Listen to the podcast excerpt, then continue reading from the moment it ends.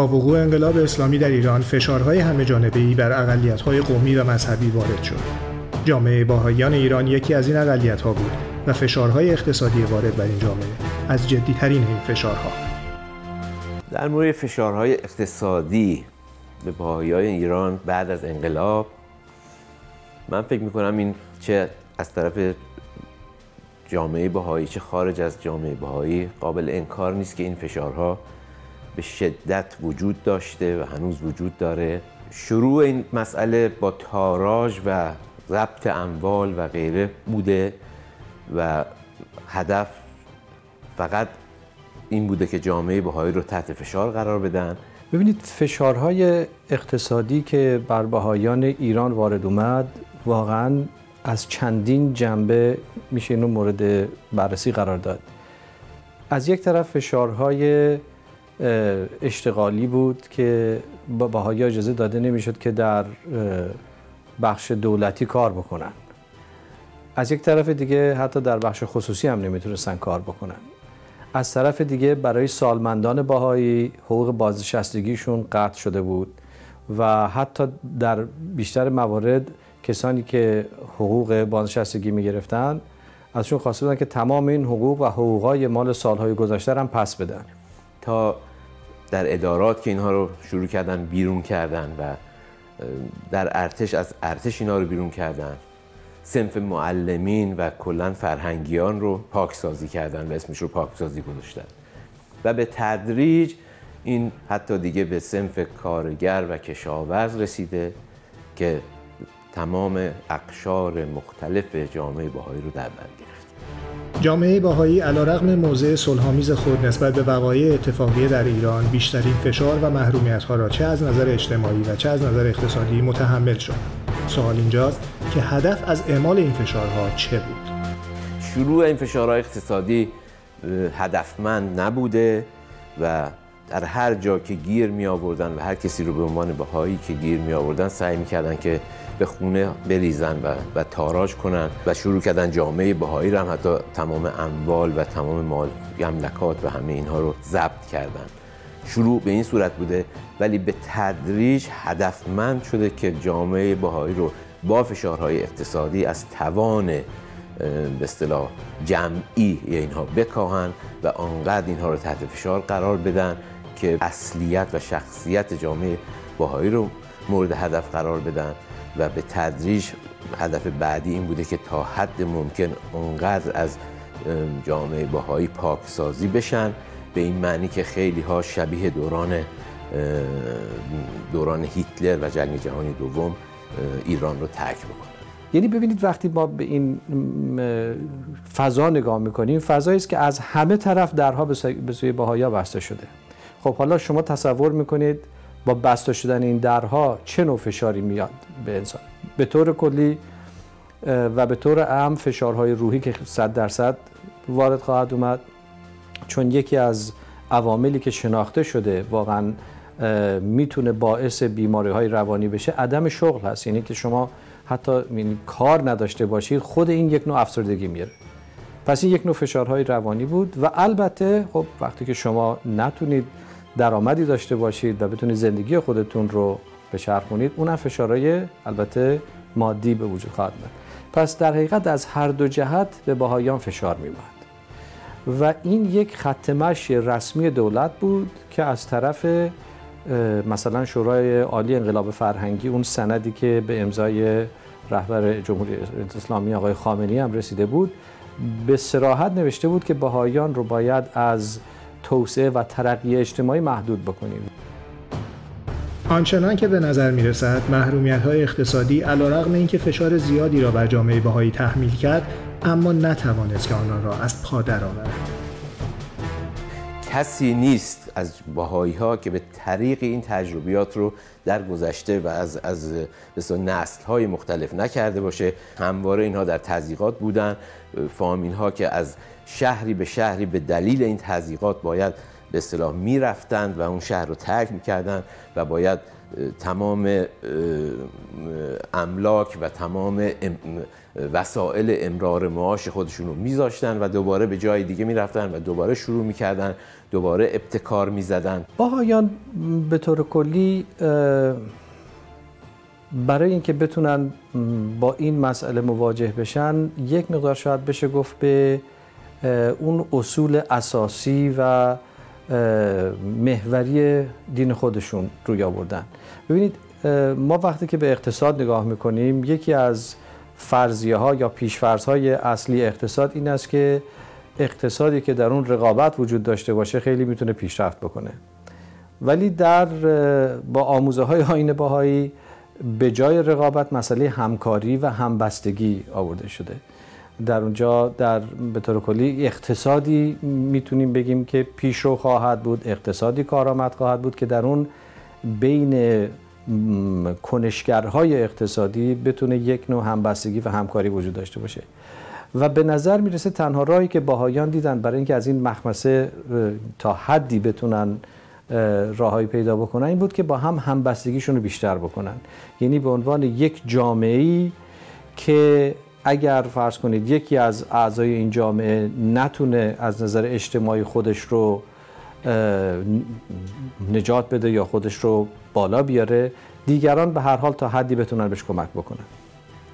و این تا حد خیلی زیادی تونست این جامعه رو نگه داری و به این طریق جامعه بهایی یاد گرفته و افراد بهایی هم به, به طور فردی و جمعی یاد گرفتن که چطور میشه همواره به طریقی این فشارهای اقتصادی رو به نحو احسن به, به حالت مثبت این رو تبدیل کرد. مثلا کسانی که در ادارات بودن این رو یاد می‌گرفتن که اگر به هر دلیلی به دلیل بهایی بودن این رو از ادارات بیرون می‌کنن سعی می‌کردن حتی از قبل وسایلی فراهم بشه که حرفه و شغلی و فنی رو یاد بگیرن و این از آموزه های در واقع دیانت بهایی هستش که با یادگیری این حرفه و شغل و فن بتونن کاری دیگه رو در استقلال بدون وابستگی به ادارات و غیره انجام و اتفاقا به علت اینکه به همین آموزه ها پایبند بود و به ویژه به اینکه باید از دولت خودشون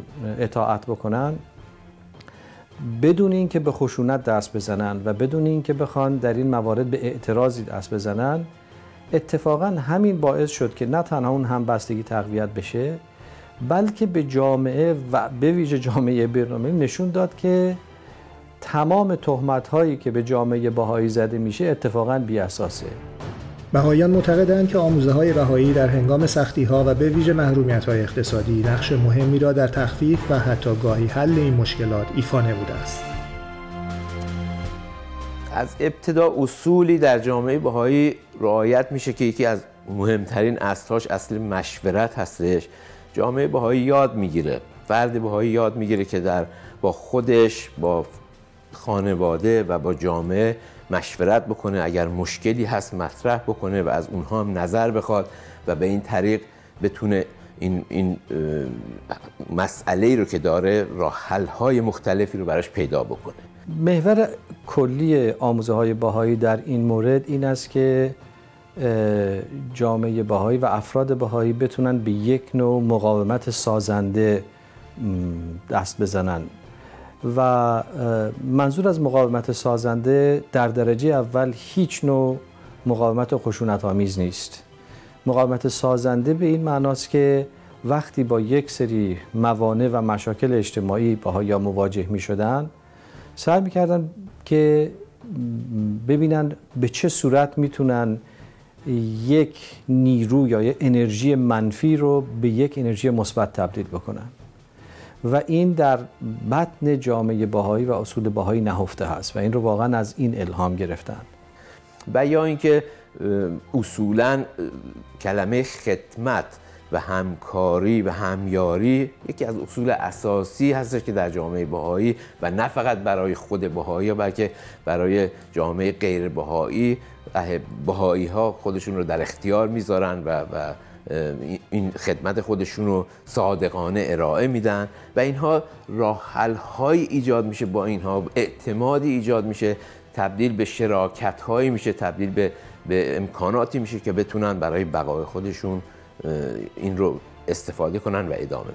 واقعا باز همین همکاری افراد باهایی به هم دیگه است. یعنی اگر که فرض کنید کسی منده به خاطر دارم یکی از باهایان خیلی شریف این یک کارگاهی درست کرده بود و یعنی کارگاهی داشت از قبل از انقلاب و بعد که دید که این جوانهای بهایی و افراد بهایی از کار دارن برکنار میشن از این کارگاه استفاده می‌کرد برای اینکه به اینها کارهای جدید و صنعتی یاد بده. و اتفاقا این هم خیلی خیلی موفقیت آمیز بود.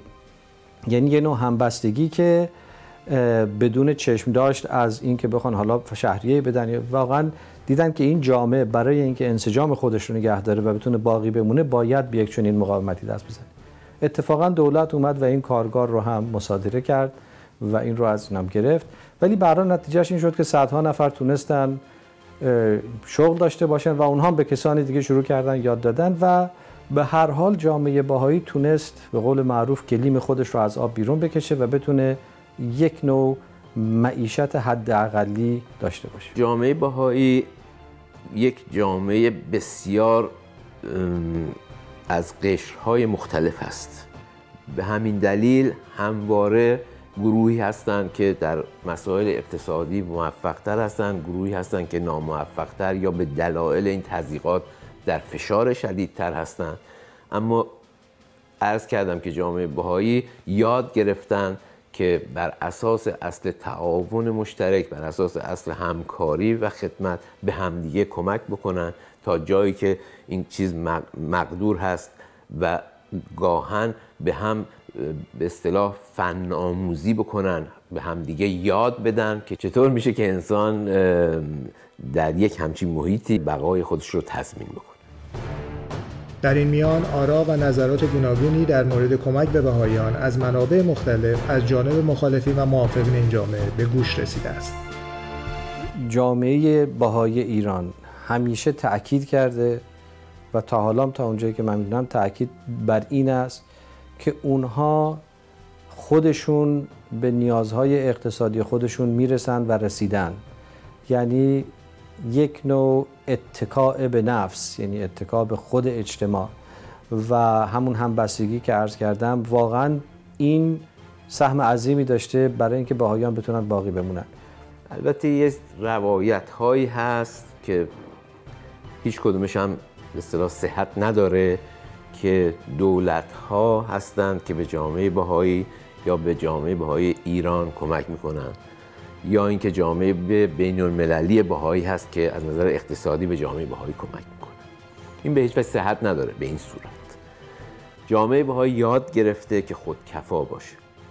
فرد بهایی و جامعه بهایی اصولا خودجوش هستند جامعه بهایی از کسانی که بهایی نیستند چه افراد غیر بهایی و چه جوامع غیر بهایی سازمان های غیر بهایی هیچ گونه اعانات یا تبرعاتی قبول نمی کنن اصلا این جزء در حقیقت چارچوب آموزه های بهایی هست که جامعه بهایی یک جامعه خودکفاست و خودش به نیازهای خودش می‌رسه و در هر کشوری معمولا اون کشورها خودشون هستن که به نیازهای خودشون می‌رسن.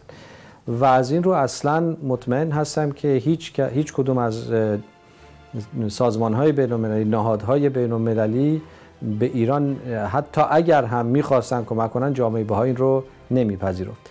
در اینجا یه نکته رو می‌خوام اضافه کنم و این در مورد تقبلی یا اعاناتی هست که از طرف بهایی ها به جامعه بهایی داده میشه. اولا که این اعانات و تقبلی ها همواره فقط و فقط مخصوص بهاییان هستش. به هیچ و جامعه بهایی چه در ایران و چه در خارج از ایران به هیچ وجه هیچ گونه اجازه دریافت هیچ گونه کمک مالی رو از جامعه یا گروهی غیر بهایی نداره. و این نشون دهنده این هستش که این جامعه پیشرفت پیشرفت مالی و اقتصادیش بر اساس قوای مالی کل جامعه است.